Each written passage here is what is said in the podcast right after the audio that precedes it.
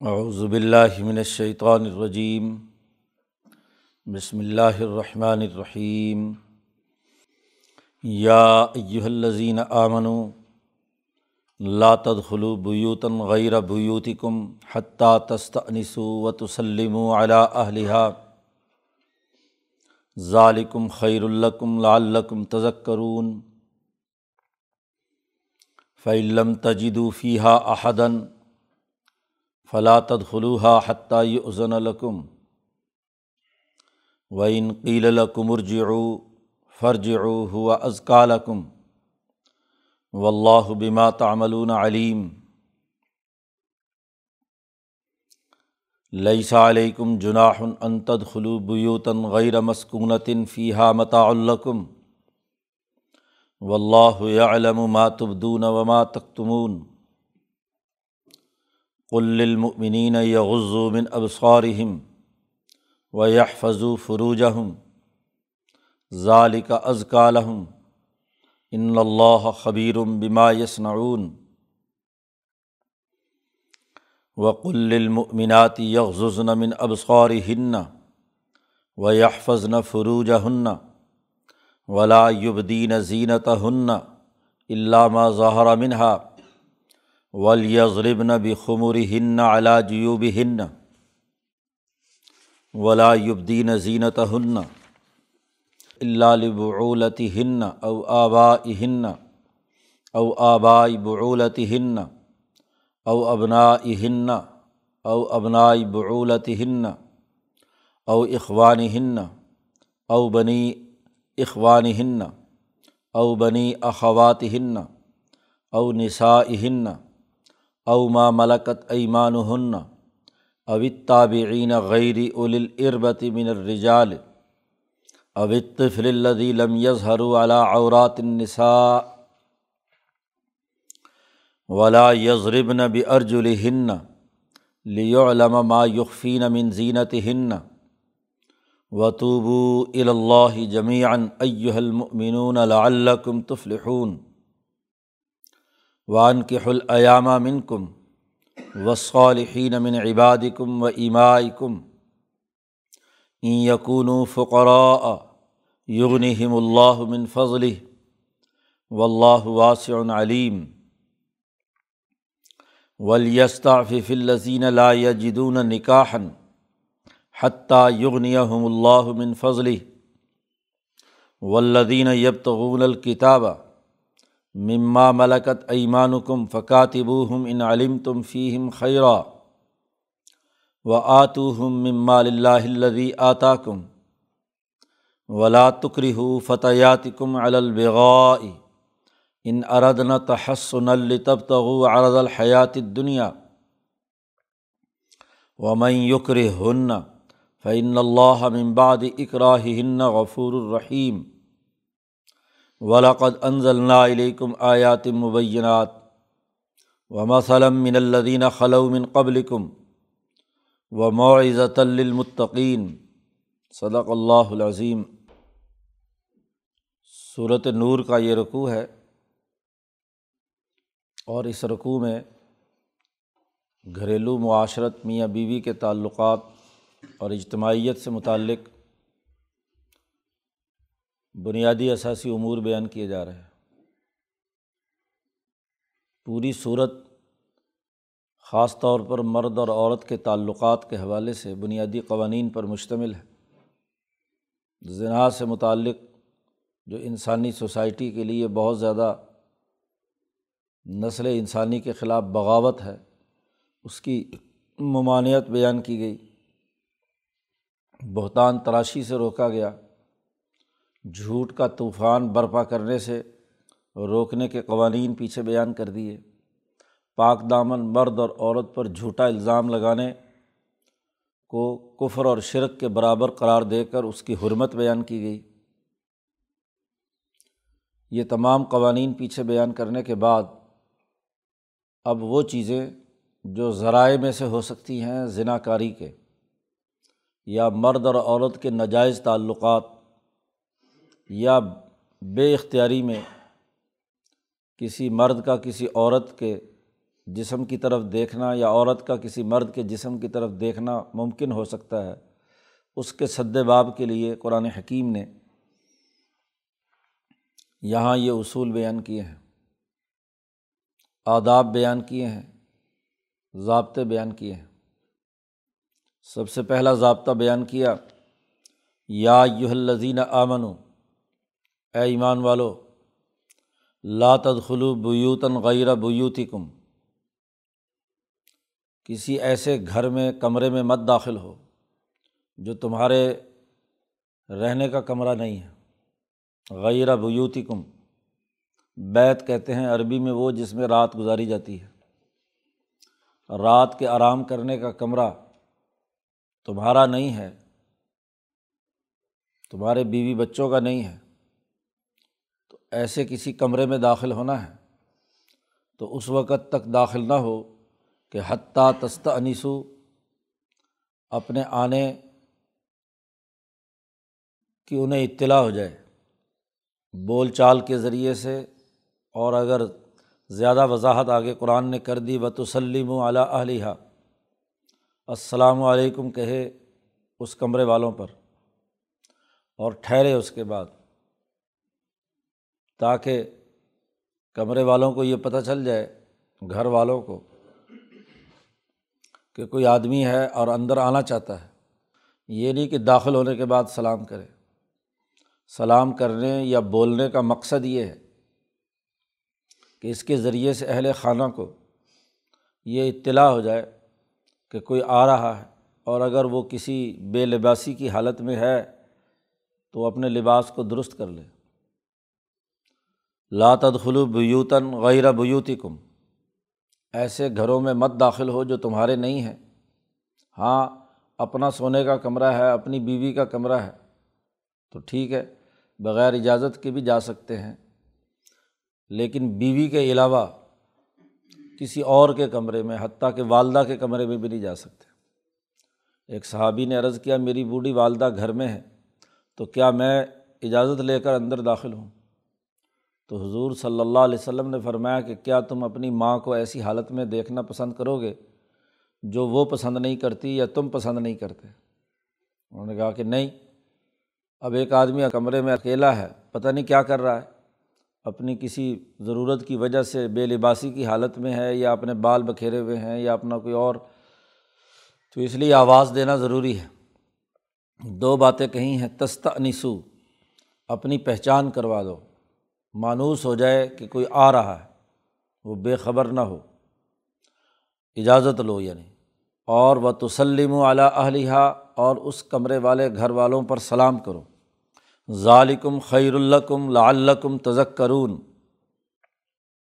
یہ تمہارے لیے بہتر ہے، تاکہ تم نصیحت حاصل کرو، یاد رکھو۔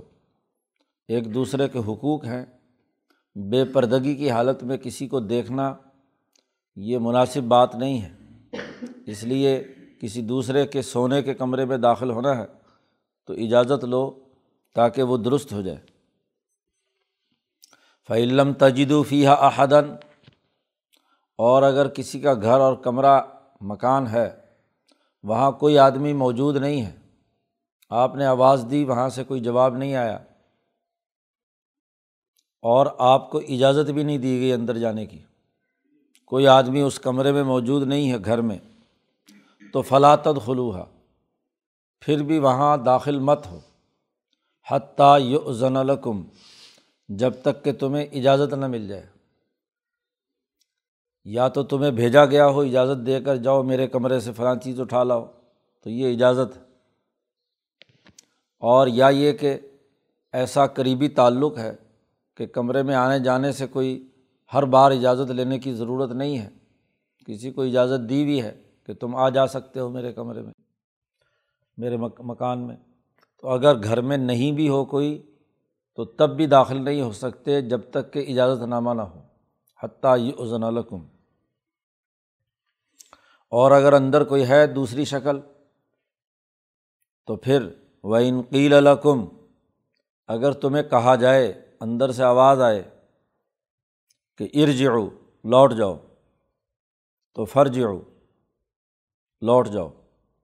ہوا از یہ تمہارے لیے زیادہ پاکیزگی کی بات ہے۔ دلوں کو صاف ستھرا رکھنے کی بات ہے۔ ممکن ہے کہ وہ ایسی حالت میں ہو کہ وہ ملنا پسند نہیں کر رہا، یا ایسے کام میں مصروف ہو کہ اس وقت وہ مداخلت پسند نہیں کر رہا۔ تو کسی آدمی کی پرائیویسی کو خراب کرنا ہاں جی اس کے پر جا کر مسلط ہو جانا، یہ درست نہیں ہے۔ وہ اپنے کام میں مصروف ہے یا ایسی حالت میں ہے کہ وہ باہر نہیں آ سکتا یا کسی دوسرے غیر کو بلا نہیں سکتا، تو وہ اگر یہ کہتا ہے کہ واپس لوٹ جاؤ، اس وقت ملاقات نہیں ہو سکتی، تو فرض ہو لوٹ جاؤ۔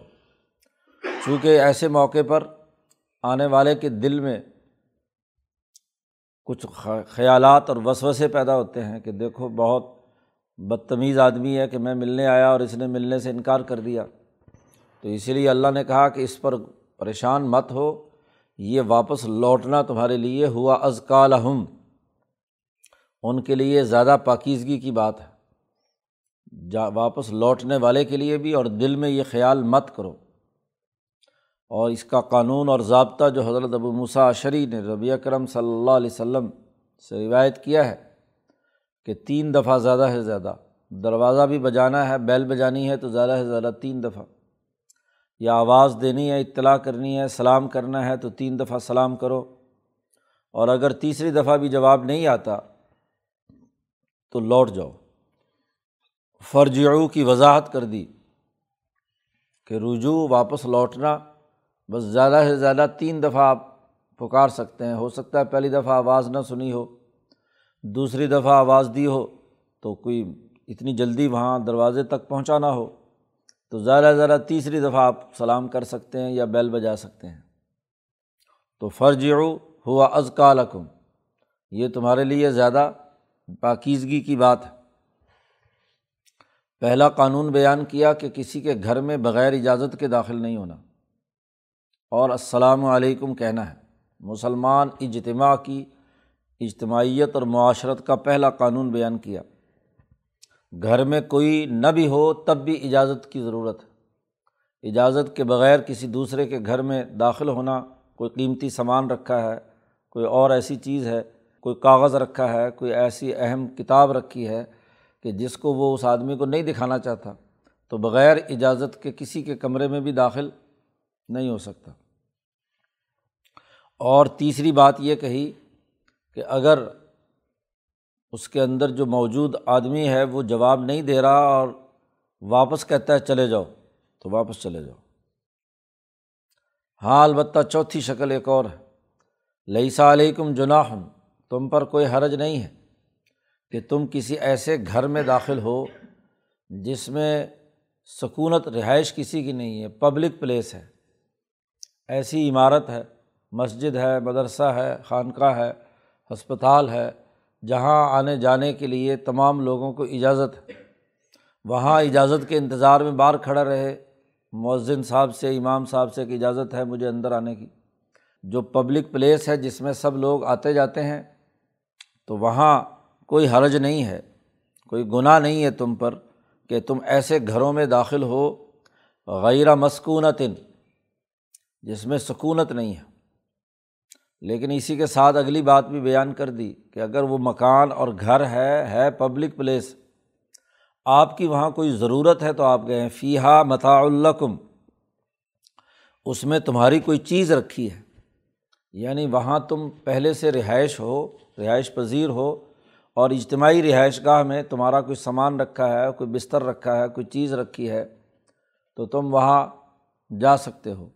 پہلی مرتبہ تو کسی پبلک پلیس کے بھی منتظم کی اجازت کے ساتھ ہی وہاں داخل ہونا ہے۔ ان کی اطلاع میں ہو کہ فلاں آدمی آ گیا ہے۔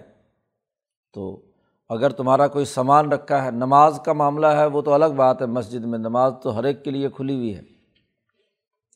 لیکن اگر کسی کا سامان رکھا ہے وہاں نماز کے اوقات کے علاوہ، تو ٹھیک ہے، جا سکتا ہے۔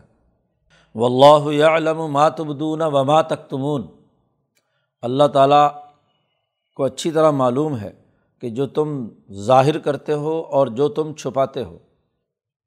اب ظاہری قوانین تو یہ ہے لیکن بد نیتی بھی ایک الگ سے معاملہ ہے کہ بد نیتی کہاں ہے۔ تو اللہ تعالیٰ تمہارے دلوں کی نیت کو بھی اچھی طرح جانتا ہے جو تم نے چھپا رکھی ہے، اور جو تم ظاہر کر رہے ہو بظاہر تو اسے بھی جانتا ہے۔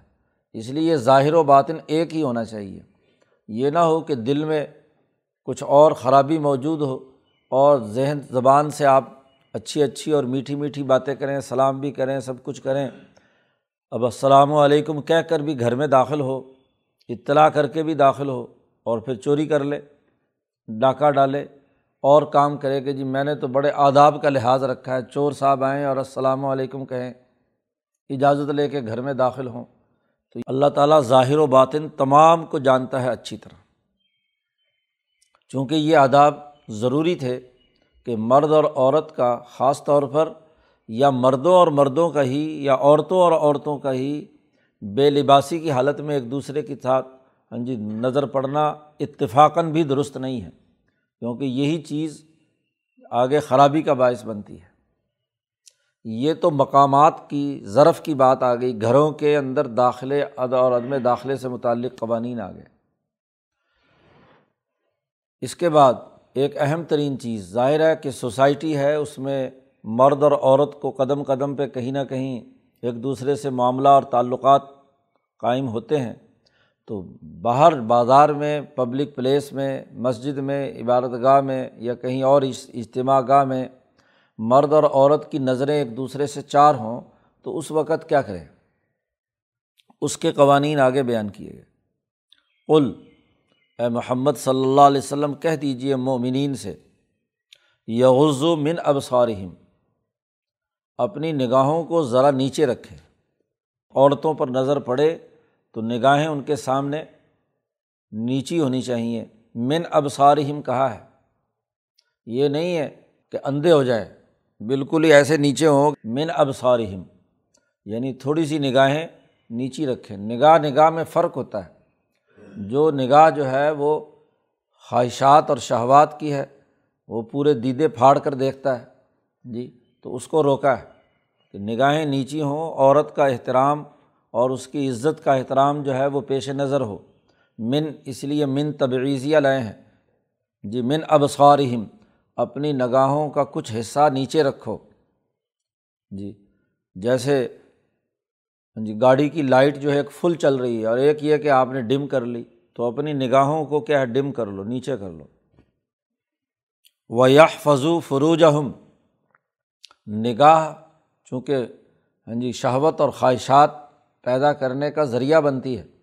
اس لیے نگاہ کو بھی کم کرو اور دل میں اگر وسوسہ یا خیال آئے تو اس کی وجہ سے اپنے شرمگاہ کی بھی حفاظت کرو۔ یہ فضو فروج ہم اپنے سطر کو اور اپنی ہاں جی شرمگاہ کو تھامے رکھو۔ حضرت نے ترجمہ کیا، تھامتے رہیں اپنے سطر کو۔ اس کی حفاظت کرنا ضروری ہے۔ ظالی کا از کالحم یہ نگاہوں کا نیچا رکھنا، یہ ان کے لیے بہتر ہے۔ مردوں کے لیے اور عورتوں کے لیے، معاشرت کے لیے زیادہ خوب صاف ستھرائی کی بات ہے۔ نبی اکرم صلی اللہ علیہ وسلم کی حدیث ہے کہ ان نظر سہم من صحام ابلیسا منترا کہا مخافتی یجد و حلاوت ہو فی قلب ہی نظر جو ہے، یہ شیطان کے تیروں میں سے ایک تیر ہے۔ جس نے اس کو میرے ڈر سے چھوڑ دیا اور اس نظر کی حفاظت کی۔ غلط نظروں کے تیر کسی عورت کی طرف یا عورت نے کسی مرد کی طرف نہیں چلائے اور صرف میرے ڈر سے کیا، تو دل میں وہ لذت پائے گا۔ یہ دل کی تب نظروں کے کم کرنے سے گو، نظر اور نفس اس پر تو بوجھ پڑتا ہے، لیکن یہ بوجھ قلب کی حفاظت کا ذریعہ بنتا ہے۔ یجد و حلاوت ہو فی قلب ہی حلاوت ایمانی اپنے قلب کے اندر محسوس کرے گا۔ تو دل کی پاکیزگی نظروں کی پاکیزگی سے ہوتی ہے۔ نظر اگر شیطان کے تیروں میں سے تیر بن جائے تو وہی شہوات اور خواہشات تک پہنچاتا ہے۔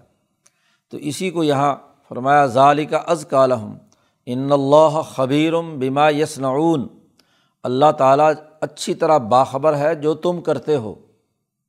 دوسری جگہ پر قرآن نے کہا یا علم خا انت وما تخف صدور اللہ تعالیٰ تمہاری آنکھوں کی چوری کو بھی پہچانتا ہے، جانتا ہے کہ کن اکھیوں سے تم کیا کر رہے ہو۔ آنکھیں تمہاری بظاہر کیا ہے؟ بڑے نیک اور پارسا ہو۔ لیکن نگاہیں نیچی رکھتے ہوئے بھی نگاہیں چرا چرا کر کیا ہے؟ تم اپنے اختیار سے کسی عورت پر نظر ڈالتے ہو۔ ایک ہے بلا اختیار کے۔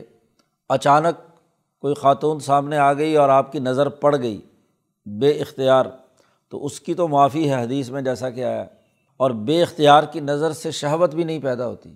لیکن جب اپنے اختیار کے ساتھ دوبارہ قصد اور ارادے سے اچھی طرح گھور کے دیکھتا ہے، تو پھر خرابی پیدا ہوتی ہے۔ تو اس لیے دوسری نظر جو ہے، جو اپنے اختیار اور ارادے سے ہوتی ہے، یہی جرم ہے۔ اور اسی کو کہا، یا علم خاعنت العین وما تخف صدور اور دل میں جو خیالات موجزن ہو رہے ہیں، جو خیالات سینوں میں پنپ رہے ہیں ان کو بھی جانتا ہے کہ تمہارے دلوں میں چیزیں کیا ہیں، خرابیاں کیا ہیں۔ قرآن حکیم نے ایک طرف مومنین کے بارے میں یہ بات کہی کہ وہ اپنی نگاہیں نیچی رکھیں۔ یہی بات خواتین کے حوالے سے کہی۔ وقل المؤمناتی اے محمد صلی اللہ علیہ وسلم، آپ کہہ دیجیے مومن عورتوں کو بھی کہ یغزن من ابسار ہن کہ وہ بھی اپنی نگاہوں کو نیچی رکھیں۔ مرد سامنے آ جائے، اجنبی مرد سامنے آ جائے، تو وہ اپنی نگاہوں کو نیچی رکھیں۔ وہ یافزنا فروجہ ہننا وہ بھی اپنی شرمگاہوں کو تھامتے رہیں، حفاظت کریں۔ ان کے لیے بھی وہی قانون اور ضابطہ ہے کہ ان کے دل میں بھی شاہوانی خیالات نہیں مچلنے چاہئیں نہ ہی اب سطر کی خلاف ورزی کریں، اس کی حفاظت کریں۔ ولا یب دین زینت ہننا اور اپنی زیب و زینت مت ظاہر کریں۔ عورت کی زینت اس کا پورا بدن، اس اپنے بدن کو مت ظاہر کریں۔ اللہ ما ظہرا منہا، سوائے اس کے کہ جو اس عورت کے جسم میں ظاہر ہے۔ ظہرا منہا کا استثنا کیا ہے۔ پورا وجود عورت کا زینت ہے، تو اس وجود کو ظاہر مت کریں۔ کسی کے سامنے لا یبدینہ دکھلائیں نہیں۔ لوگوں کو دکھلانے کی نیت سے اپنے بدن کی نمائش کرنے کے لیے لباس پہننا یا لباس کھولنا، اس سے عورتوں کو ممانعت قرار دی گئی۔ مرد کو تو چونکہ کام کاج کرنے، محنت اور مشقت کے، تو وہ تو جو ناف سے لے کر گھٹنے تک کا سطر ہے، اس کو محفوظ کر کے ہاں جی میں گرمی میں کام کرنا ہے، بوجھ اٹھا کر لے جانا ہے تو بدن ننگا ہو تو کر سکتا ہے۔ لیکن عورت کے لیے ممانعت ہے۔ کہ وہ اپنے پورے جسم کی حفاظت کرے گی، زیب و زینت ہے اس کا پورا جسم۔ اللہ ما ظہرا منہا ہاں جو چیز ظاہر ہے۔ اور اس پر امت کا اجماع ہے تمام علماء کا، کہ ظاہرہ منہا عورت کا جو ہے وہ دونوں ہاتھ اور چہرہ ہے۔ چہرہ جو ہے وہ ظاہرہ منہا کے اندر داخل ہے۔ یہ تب ہے جب فتنے کا خوف نہ ہو۔ خوف فتنہ ہو تو پھر چہرے کا پردہ بھی ضروری ہے۔ جی لیکن اگر فتنے کا خوف نہیں ہے، ماحول صحیح ہے، تو وہاں مناسب ماحول ہے جہاں کوئی بات چیت چل رہی ہے، عدالت ہے یا اسی طرح مسجد ہے یا اسی طرح ایسا پاکیزہ ماحول ہے جہاں اس طرح کی معاملات نہیں ہیں، وہاں ضرورت ہے۔ اب گواہی کے لیے جب تک عورت کو پہچانا نہیں جائے گا، اس کا چہرہ نہیں دیکھا جائے گا، اس وقت تک گواہی ریکارڈ نہیں ہو سکتی۔ پتہ نہیں پردے کے پیچھے کون عورت کون عورت ہے یا کون مرد ہے۔ ہاں جی تو گواہی کا نہیں پتہ چل سکتا۔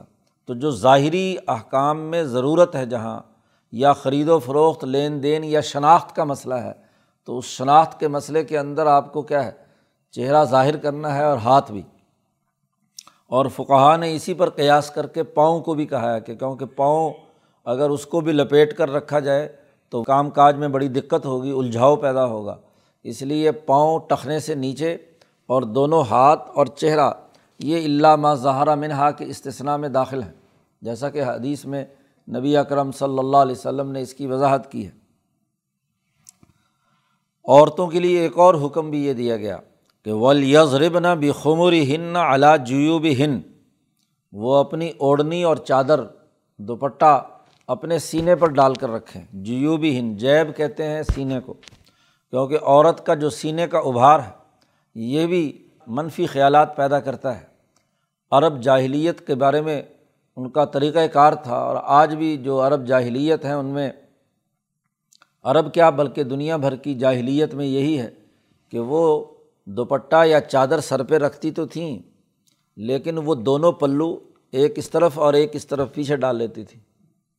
تو پیچھے ڈال لیتی ہیں، یہ عموماً یہ پکی باس عورتیں اور یہ جو ہاں جی ہندوؤں کی بھی یہاں خواتین ہیں، تو ان کی جو لباس ہے وہ اسی طرح، نیچے اگرچہ لباس پورا ہوتا ہے، لیکن اوڑھنی جو ہے وہ ایک ایک طرف، ایک ایک طرف ڈال لیتے ہیں۔ اس سے سینہ نظر آتا ہے۔ تو اس سے قرآن نے منع کیا، ولا تبرج نہ تبرج الجاہلیت الاولا جی آگے صورت الحضاب میں کہا گیا ہے کہ ایسی جاہلیت کی طرح اپنے آپ کو لوگوں کے سامنے مت ظاہر کریں جیسے پہلے زمانے میں کرتی تھیں۔ اب یہاں یہ کہا گیا کہ ولیز ربنا بخموری ہن جو خمار کہتے ہیں، عورت کا جو دوپٹہ یا چادر جو سر پر لیتی ہے۔ چونکہ عورت کے تین ہاں جی چیزیں ہوتی ہیں لباس میں ہاں جی اظہار اور ردا جو چادر یہاں، کرتا جو اس نے پہن رکھا اور ایک اوپر خمار، جسے دوپٹہ یا چادر کہتے ہیں۔ تو اس کو اوپر ڈال کر عورت اس کو سینہ ڈھانپے۔ یعنی سینے سے دوسری طرف بجائے پیچھے ڈالنے کے، سینے کو کھولنے کے اس کو جیب کہتے ہیں گربان کو اور سامنے سینے کو، تو سینہ اس کا ڈھانپا ہوا ہونا چاہیے، کیونکہ یہ بھی شہوت کا مرکز ہے۔ ہاں البتہ چہرہ کھول سکتی ہے اور دونوں ہاتھ اور دونوں پاؤں کھول سکتی ہے اور خاص طور پر جہاں کہیں ضرورت ہے۔ پڑھانا ہے اسے، اسی طریقے سے عدالت ہے یا اور دوسرے جو کام کاج ہیں، لین دین ہے، خرید و فروخت ہے، تو وہاں وہ اللہ ظاہرہ منہا کا استثنا قرآن نے کر دیا۔ تو لا یبدین زینت ہننا وہ اپنی زینت کو ظاہر نہیں کریں گی اللہ ما ظاہرہ منہا، سوائے اس کے کہ جو ظاہر ہے ولیزربن بخمری ہن علا جیو ہن اور وہ اپنی چادروں کو اپنے گربان پر ڈال کر رکھیں تاکہ آگے سینہ محفوظ رہے۔ تو عورتوں کے لیے تین باتیں ہیں۔ مردوں کے لیے دو باتیں کہی ہیں۔ نگاہیں نیچی رکھیں جب عورتیں سامنے آئیں اور اپنی شرمگاہ کی حفاظت کریں۔ عورتوں سے بھی یہ کہا یکزن میں نبسار ہننا نگاہیں نیچی رکھیں جب اجنبی مرد سے ان کی بات چیت یا با گفتگو ہو رہی ہو، اور اپنی شرمگاہوں کی حفاظت کریں، اور اپنی زیب و زینت مت ظاہر کریں اور سینے کو ڈھانپ کر رکھیں۔ ولا یبدین زینت ہننا سینہ ڈھانپنا، یہ اللہ مازاہرہ کا اور باقی قوانین جی اجنبی مردوں کے لیے ہیں۔ ہاں جی کہ وہاں ظاہر چہرہ کھول سکتے ہیں۔ باقی زینت جو ہے یعنی اپنے جسم کے باقی حصہ، بال ہو گیا، بازو ہو گئے یا اس طرح، تو وہ کسی کے سامنے ظاہر نہیں کریں گی کسی بھی انسان کے سامنے، مرد کے سامنے۔ ہاں آگے کچھ استثناءات کیے ہیں کہ اپنی زیب و زینت ظاہر کر سکتی ہیں اللہ لبعولت ہننا اپنے خامند کے لیے استثناء ہے کہ خامند جو ہے اس کے لیے، اس کے لیے پورا جسم بھی خامند کے لیے کھولا جا سکتا ہے۔ آگے جتنے بھی افراد کا ذکر آ رہا ہے، اس کی بھی کچھ حدود ہے خاوند کے لیے تو پورا وجود دیکھنا جائز ہے۔ البتہ او آبا اہن یا اپنے آبا، باپ باپ سے اوپر دادا، پردادا۔ اس کے لیے بھی احادیث اور فقہ نے احادیث کے مجموعے سے جو اس کی حقیقت بیان کی ہے کہ باپ ہو یا بھائی ہو، جتنے بھی آگے آ رہے ہیں، ان کے سامنے صرف بازو جو ہے، یہ اگر کھلے ہوں، کام کاج گھر میں کر رہی ہوتی ہیں، جیسے بازو سونت لیے اوپر کام کرنے کے لیے، یا پنڈلیاں جو ہیں، وہ اپنا کام کاج کرتے وقت اس نے اوپر کر لیں، تو باپ، بھائی وغیرہ وغیرہ جو آگے جتنے بھی آ رہے ہیں، ان کے سامنے صرف بازو اور پنڈلیاں کیونکہ کام کاج کے وقت وہ ہو سکتا ہے تو یہ ظاہر کر سکتی ہیں۔ باقی پیٹ اور پشت یہ نہ باپ کے سامنے ظاہر کر سکتی ہیں، نہ اپنے جوان بیٹے کے سامنے کر سکتی ہیں، نہ کسی اور عزیز و اقارب و رشتہ دار کے سامنے کر سکتی ہیں۔ اس کی حدود الگ الگ سے شریعت نے متعین کی ہوئی ہیں۔ او آبا یا اپنے باپ کے سامنے ہاں جی نئی ظاہر کر سکتی زینت۔ اب یہ زینت میں چونکہ بازو بھی عورت کے آتے ہیں، تو پنڈلیاں بھی آتی ہیں ہاں جی۔ تو یہ البتہ اپنے باپ کے سامنے اگر کھل گیا ہاں جی عزو کوئی، تو کوئی حرج کی بات نہیں۔ یا آبائی بعولت ہننا یا اپنے خامند کا باپ، اپنے خامند کے باپ یعنی سسر کے سامنے بھی اس طرح ہو سکتا ہے۔ ظاہر ہے گھر میں رہ رہے ہیں، تو وہاں کام کاج کرتے وقت چیزیں کھل جاتی ہیں۔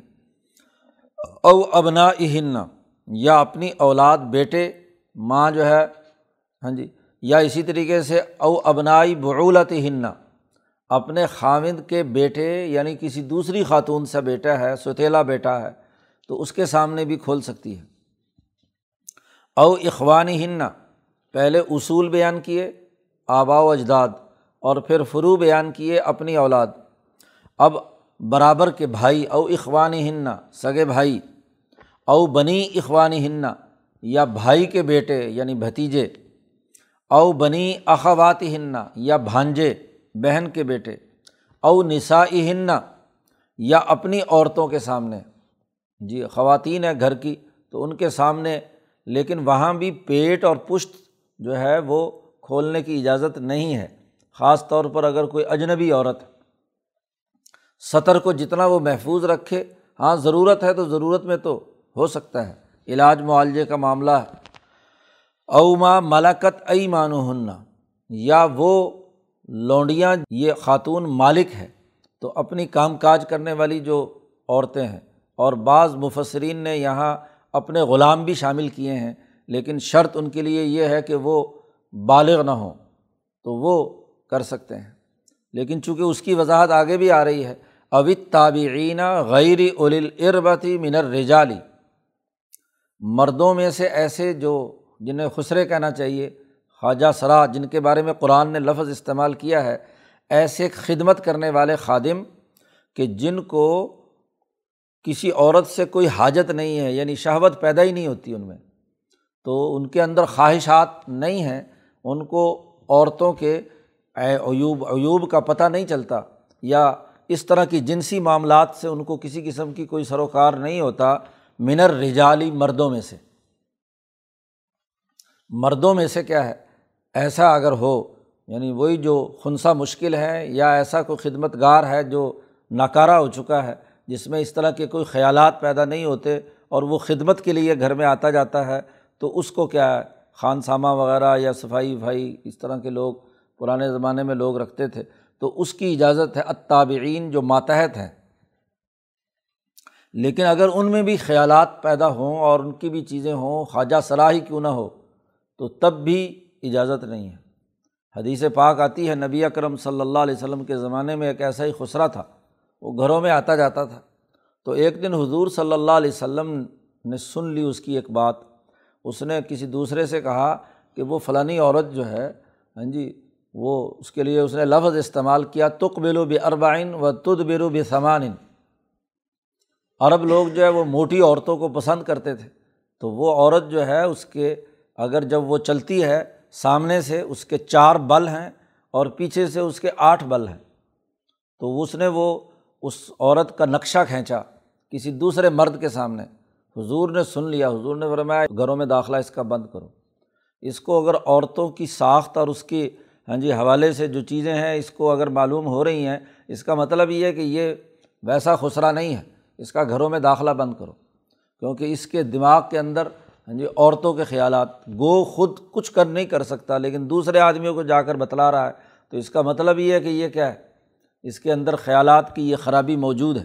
اسی لیے کہا اوت تابعین غیر اول اربتی من الرجالی کہ جو کچھ غرض نہیں رکھتے، کوئی جنسی خواہشات کا کوئی تعلق نہیں، ماتحت ہیں۔ اگر تو یہ بات پایا تکمیل کو پہنچ چکی ہو تو پھر تو ٹھیک ہے، ورنہ تو ان کو نکال دیا جائے۔ اوتفل یا استثنا ہے ان چھوٹے بچوں کا اللہ زینہ لم یز ہرو علا عورات نسا وہ بچے کہ جن پر ابھی عورتوں کے حوالے سے جو جنسی معاملات اور پہلو ہیں، وہ ابھی ظاہر نہیں ہوئے۔ چھوٹے بچے ہیں ہاں جی پانچ، چھ سال کا، آٹھ سال کا ہاں جی تو وہ اب اس کو اس طرح کے معاملات کی کوئی خبر نہیں ہوتی اور خاص طور پر اس زمانے میں۔ آج کے زمانہ کا تو فتنہ ہے کہ پیدا ہوتے ہی اس کے ہاتھ میں ایسی چیزیں پکڑا دی جاتی ہیں کہ نو دس سال کا بچہ بھی کیا ہے، اس طرح کی لغ باتیں کرتا ہے۔ تو لم یظہر شرط لگائی ہے۔ لم یظہر اعلیٰ عورات النساء، جس پر عورتوں کی جو خفیہ زیب و زینت کے پہلو ہیں، ان کے جسمانی ابھار ہیں، ان کی چیزیں ہیں، ان کی طرف ابھی ان کو کوئی کسی قسم کی میلان اور رجحان ظاہر نہیں ہوا۔ تو ایسے بچوں کے سامنے بھی عورت جو ہے وہ اپنی زیب و زینت ظاہر کر سکتی ہے۔ عورتوں کے لیے ایک اور قانون بھی بیان کیا۔ ولا یزرب نہ بے ارج ہن وہ اپنے پاؤں کو پٹخ کر مت ماریں زمین پر۔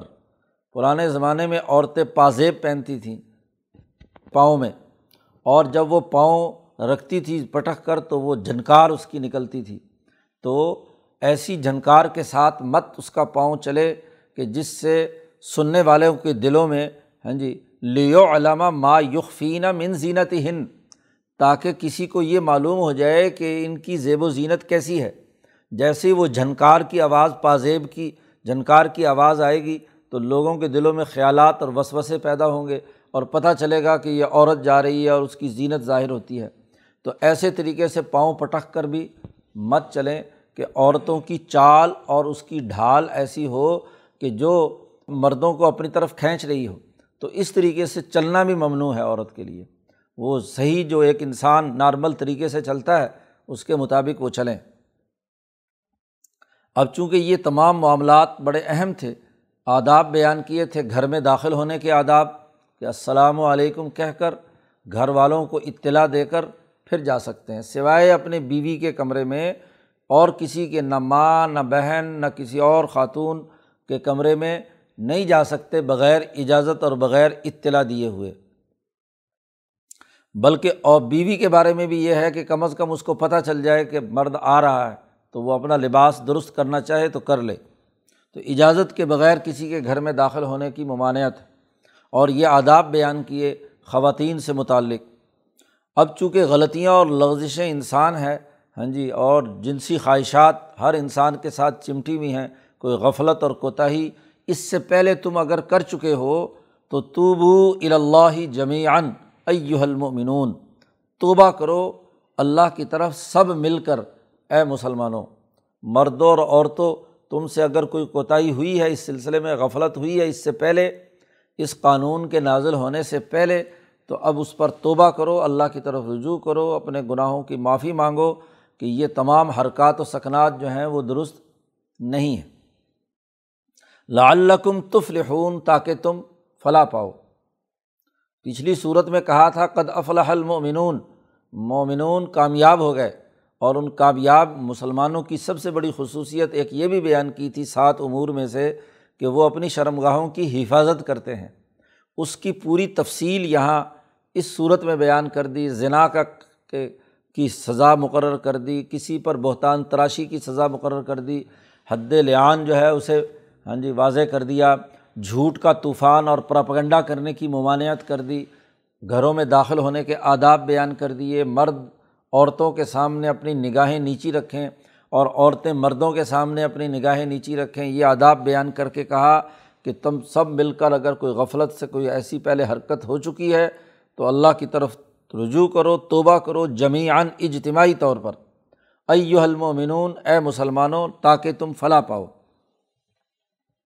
بد نظری کیوں ہوتی ہے کہ آدمی جو ہے اس کا نکاح نہیں ہوتا؟ تو نکاح نہ ہونے کی وجہ سے لڑکے لڑکیاں جوان ہو جاتے ہیں اور آج کل کے زمانے کا سب سے بڑا فتنہ ہے کہ تعلیم کے نام پر ان کو تیس تیس چالیس چالیس سال تک نکاح سے روکے رکھتے ہیں کہ جی لڑکا کمانا شروع کرے گا، تعلیم حاصل کرے گا، پھر ملازمت ہوگی، پھر ہاں جی مکان بنائے گا اور پھر لڑکی والے جہیز اکٹھا کریں گے اور یہ ہوگا اور وہ ہوگا، اس کی وجہ سے نکاح لیٹ کرتے ہیں۔ تو قرآن نے یہاں ایک واضح اور دو ٹوک حکم دیا ہے، حکمرانوں کو بھی اور والدین کو بھی، کہ ان کے حل ایامہ من کم تم میں سے جو غیر شادی شدہ ہیں، ان کے نکاح کرا دو۔ ان کے نکاح کرا دو، پڑھ رہے ہیں تو پڑھتے رہیں۔ کام کاج کر رہے ہیں تو کام کاج کر رہے ہیں۔ اٹھارہ سال کی عمر کے بعد ان کے نکاح کرا دو۔ ان کے حل ایامہ من کم تم میں سے۔ وصالحین من عبادی کم و امائی کم حتیٰ کہ پابندی لگائی گئی کہ تمہارے غلام اور لونڈیوں میں جو نیک سیرت ہیں یعنی جن کے اندر کوئی بدماشی ان کے دماغ میں نہیں ہے اور وہ خرابی پیدا نہیں کرتے بد نگاہی اور ادھر ادھر کی نہیں کرتے، تو نیک جو تمہارے غلام ہیں، وہ ان کی بھی شادی کرا دو، تاکہ جنسی تقاضا ایک فطری تقاضا ہے۔ اگر یہ صحیح راستے سے نہیں آئے گا تو برے راستے جو ہیں وہ پیدا ہوں گے۔ صالحین سے مراد یعنی وہ غلام اور خدمت گار کہ تمہاری خدمت بھی صحیح طریقے سے کریں، شادی کے بعد بھی۔ تو خدمت بھی کریں اور شادی کرا دو تو خرچہ پانی بھی دینا ہوگا۔ تو ان کی شادی بھی کرا سکتے ہو۔ غلام بھی جو سوسائٹی میں ہیں یا لونڈیاں بھی ہیں، وہ بھی غیر شادی شدہ نہ ہوں۔ جی۔ تو یہ پابندی لگا دی۔ معاشرے میں نکاح کو فروغ دینے اور نکاح کو آسان بنانے کا حکم دیا گیا۔ اس لیے نبی اکرم صلی اللہ علیہ وسلم نے فرمایا کہ وہ نکاح سب سے بہتر ہے جس میں خرچہ کم سے کم ہو۔ ای سروحا معونتاً نکاح میں سے سب سے آسان نکاح وہ ہے جس کا خرچہ کم ہو۔ مہر کم ہو، باقی اخراجات کم ہوں، سادگی کے ساتھ نکاح کیا جائے۔ کوئی لمبا چوڑا لاؤ لشکر اس کے لیے کوئی ضروری نہیں ہے۔ حتیٰ کہ نبی اکرم صلی اللہ علیہ وسلم کی موجودگی میں نبی اکرم صلی اللہ علیہ وسلم سے نکاح پڑھوانے یا آپ کو شریک کرنے کا بھی کوئی لازمی اور ضروری بات نہیں ہے۔ عبد الرحمٰن ابن اوف نے شادی اور نکاح کی، صبح فجر کی نماز میں آئے تو ان کے جسم پر رنگ لگا ہوا تھا۔ حضور نے پوچھا عبد الرحمٰن یہ کیا ہے؟ یہ جو شادی کے موقع پہ کپڑوں پہ زعفرانی رنگ لگاتے تھے، یہ رنگ لگا ہوا ہے، کیا مسئلہ ہے؟ کوئی شادی تو نہیں کر لی؟ انہوں نے کہا جی ہاں جی کل میں نے شادی کر لی۔ اب حضور کو یہ بھی خبر نہیں کہ ان کے ہاں جی صحابی عبد الرحمٰن ابن اوف جو ان کے ساتھ آئے ہوئے ہیں کہ انہوں نے شادی بھی کر لی۔ حضور نے فرمایا کہ چلو، شادی تو کر لی، لیکن ولیمہ تو کھلاؤ۔ اولم ولو بشاطن ایک بکری ہی صحیح ولیمہ تو کھلاؤ نا۔ شادی کی ہے تم نے۔ تو نکاح کو آسان بنانے کا حکم دیا گیا۔ تو ان کی ہو حکم ہے۔ نکاح کراؤ۔ ہاں جی ان ہاں جی غیر شادی شدہ لوگوں کا، چاہے وہ بیوہ ہوں اور چونکہ عرب معاشروں میں بھی اور خاص طور پر یہاں ہندوستان میں بیوہ عورت سے شادی کرتا نہیں تھا۔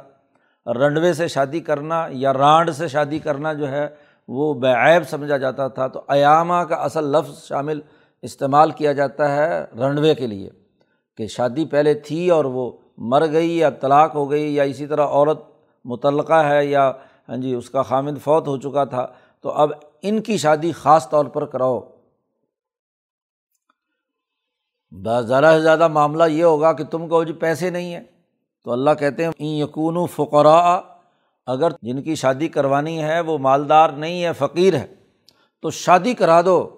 یغنہم اللہ من فضل ہی اللہ تعالیٰ اپنے فضل سے ان کا خرچہ پانی پورا کر دے گا۔ ہاں جی ان کو مالدار بنا دے گا اپنے فضل سے۔ کیونکہ جب بیوی آئے گی تو ظاہر سر پہ پڑے گی، تو خود بخود محنت، مشقت کرے گا، کمائے گا، کما کر لا کر کھلائے گا۔ تو اس وجہ سے کہ پہلے پیسے ہوں گے تو پھر شادی کریں گے، یہ بات غلط ہے۔ ہاں جی شادی کر دو، خود بخود کیا ہے؟ اللہ تعالیٰ کوئی نہ کوئی اپنے فضل کا بندوبست کرے گا۔ بلّہ واسع علیم۔ اللہ تعالیٰ بہت ہی کوشائش رکھنے والا ہے اور سب جانتا ہے، کیونکہ عفت اور عصمت کے لیے اس نے شادی کی ہے۔ ہاں جی دلوں کی پاکیزگی لیے کی ہے۔ تو جو پاکیزگی قلب اور صحیح نیت سے وہ شادی کر رہا ہے، تو اللہ تعالیٰ ضرور ان کے لیے کوئی نہ کوئی بندوبست کرے گا۔ اور اگلی شکل کہ اگر بالکل وسائل نہیں ہیں یا حالات ایسے ہیں کہ شادی نہیں کی جا سکتی تو اور جوان ہو چکا ہے، تو پھر اس کے لیے قانون اور ضابطہ یہ ہے کہ ول الزین لا یجدون نکاحن جن کو کوئی لڑکی نہ مل رہی ہو یا لڑکی کو لڑکا نہ مل رہا ہو، یا اسی طریقے سے کوئی ابھی اتنی طاقت اور قوت نہیں ہے کہ آپ نکاح کر سکیں تو پھر عفت اختیار کرو۔ ولیستعفف اپنے آپ کو اپنی شرمگاہ کی حفاظت کرو اور اپنے آپ کو کیا ہے؟ ہاں جی عفیف بناؤ۔ حتیٰ یغنیہم اللہ من فضل ہی یہاں تک کہ اللہ اپنے فضل سے ان کو مالدار کر دے، ان کو طاقت اور قوت دے دے۔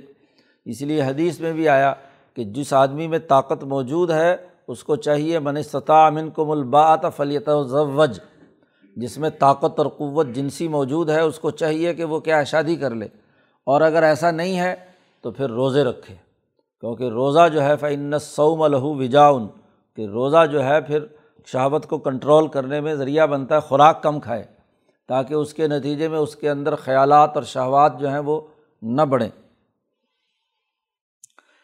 ولدین یب تغون الکتاب مما ملاکت ایمانکم تمہارے غلاموں میں سے، لونڈیوں میں سے جو تم سے آزادی حاصل کرنا چاہیں بدل کتابت اپنا مال دے کر تو فقاتبو ہم تو ان سے مکاتبت کر لیں، لکھت پڑھت کر لیں کہ جی ٹھیک ہے، تم مجھے اتنا مال دے دو تو میں تمہیں آزاد کر دوں گا۔ ان علم تم فیم خیرن اگر تم یہ جانو کہ ان میں بھلائی ہے۔ خیر کا مطلب یہ ہے کہ وہ سوسائٹی کا ایک مفید فرد بن سکتا ہے۔ ایسا غلام جو سوسائٹی کے اندر سماج دشمنوں کے ساتھ ملا ہوا ہے، تو اس کو تو ماتحت رکھنا ضروری ہے تاکہ وہ خرابی پیدا نہ کرے، کنٹرول میں رہے۔ اور جو ایک آزاد شہری کی حیثیت سے سوسائٹی کی ذمہ داریوں کو اچھے طریقے سے ادا کرنے کے قابل ہو گیا جو غلام، اگر تم اس کے بارے میں یہ سمجھو کہ اس میں اچھائی کی اور خیر کا پہلو ہے، تو اس سے بدلے کتابت کر لو۔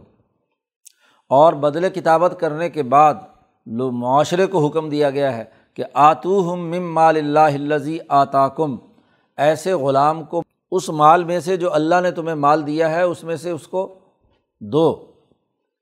تاکہ وہ اپنی آزادی حاصل کر لے۔ زکوٰۃ کا مال بھی اس میں لگ سکتا ہے، جیسا کہ قرآن پاک میں زکوٰۃ کے مصارف میں بیان کیا و پھر رقابی گردنوں کے آزاد کرانے کے لیے بھی مال کو خرچ کیا جا سکتا ہے، زکوٰۃ دی جا سکتی ہے۔ ایک اور عربوں کے اندر بڑی غلط عادت تھی۔ مدینہ کا یہ جو منافقین کا سربراہ، خاص طور پر عبداللہ ابن ابئی بظاہر مسلمان ہو چکا تھا۔ یہ لڑکیاں لاتا تھا، غلام اور ان سے ذنا کاری کروا کر کوٹھے پہ بٹھا کر پیسے وصول کرتا تھا۔ تو یہ بہت بڑا جرم تھا۔ قرآن نے اس کو بھی روکا۔ ولا تکری ہو فتح یاتی کم البغائی مت زبردستی اپنی بچیوں سے ذنا کاری کرواؤ۔ فتح یاتی کم تمہاری لونڈیاں جو ہیں۔ تو نئی نوخیز لونڈیاں لاتے تھے اور ان کو ہاں جی کرائے پہ آگے ذنا کاری کے لیے کرتے تھے۔ ان اردن تحسن خاص طور پر جبکہ وہ بچیاں ہاں جی حفاظت کرنا چاہتی ہیں، پاک دامن رہنا چاہتی ہیں، تو ان پاک دامن رہنے والیوں کو زبردستی آگے ذنا کاری پر مت استعمال کرو بغا بدکاری کے لیے استعمال ہوتا ہے۔ لتب تغو عرض الحیات دنیا تم یہ چاہتے ہو کہ اس کے ذریعے سے دنیا کی زندگی کا کچھ سامان اور پیسے تمہیں معاوضہ مل جائے۔ تو یہ عبداللہ ابن ابئی پیسے حاصل کرنے کے لیے اس طرح سے لڑکیوں سے ہاں جی کام لیتا تھا۔ اور اس کی ممانعت کر دی، ولا تکری ہو کہ یہ جبر کرنا تمہارے لیے جائز نہیں ہے۔ اور اگر کسی بچی کو اس طرح جبر کر کے کوٹھے پہ بٹھا کر پیسے وصول کیے گئے ہیں، تو میں یکر ہننا ہاں جی فن اللہ ممباد اکراہی ہن غفور الرحیم جن عورتوں کو، بچیوں کو زبردستی اس کام پر لگایا گیا ہے، اللہ تعالیٰ ان کو معاف کرنے والا، رحم کرنے والا ہے۔ اور جو جان بوجھ کر یہ قانون آنے کے باوجود بھی یہ حرکتیں کرتا ہے تو اس کے لیے کوئی معافی نہیں ہے۔ یہ تمام قوانین پیچھے بیان کیے ہیں جو حد ذنا سے شروع ہوئے ہیں اور یہاں تک ہاں جی پاکیزہ معاشرت اور بہتر معاشرت کے لیے لازمی اور ضروری تھے۔ یہ تمام بیان کرنے کے بعد اللہ نے کہا ولاقد ان ضلع علیکم آیاتم مبینات ہم نے تمہاری طرف ایسی آیات نازل کی ہیں جو بالکل واضح اور دو ٹوک ہیں۔ ان قوانین میں کسی قسم کا کوئی ابہام نہیں ہے۔ کھلی باتیں ہم نے تمہارے لیے واضح کی ہیں۔ اور وہ مسلم من الدین خلو من قبل کم اور تمہارے سے پہلے کچھ قوموں کے حالات بطور مثال کے بیان کیے ہیں کہ کس طریقے سے وہ تباہ و برباد ہوئے ہیں۔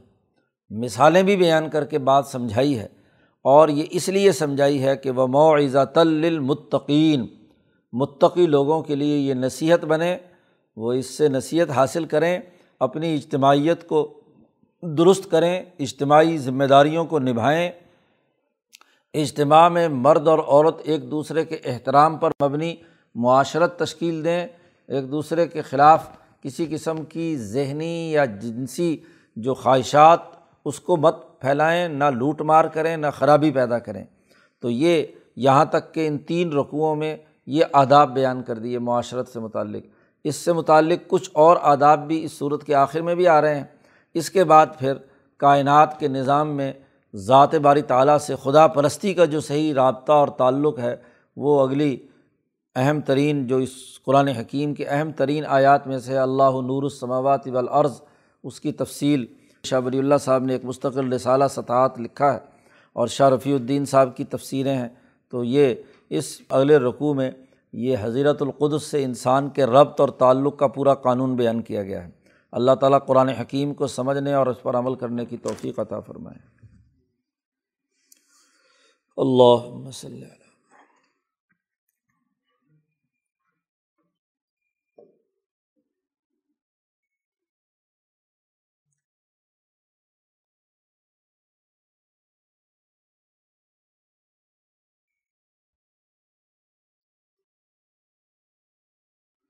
اجمعین۔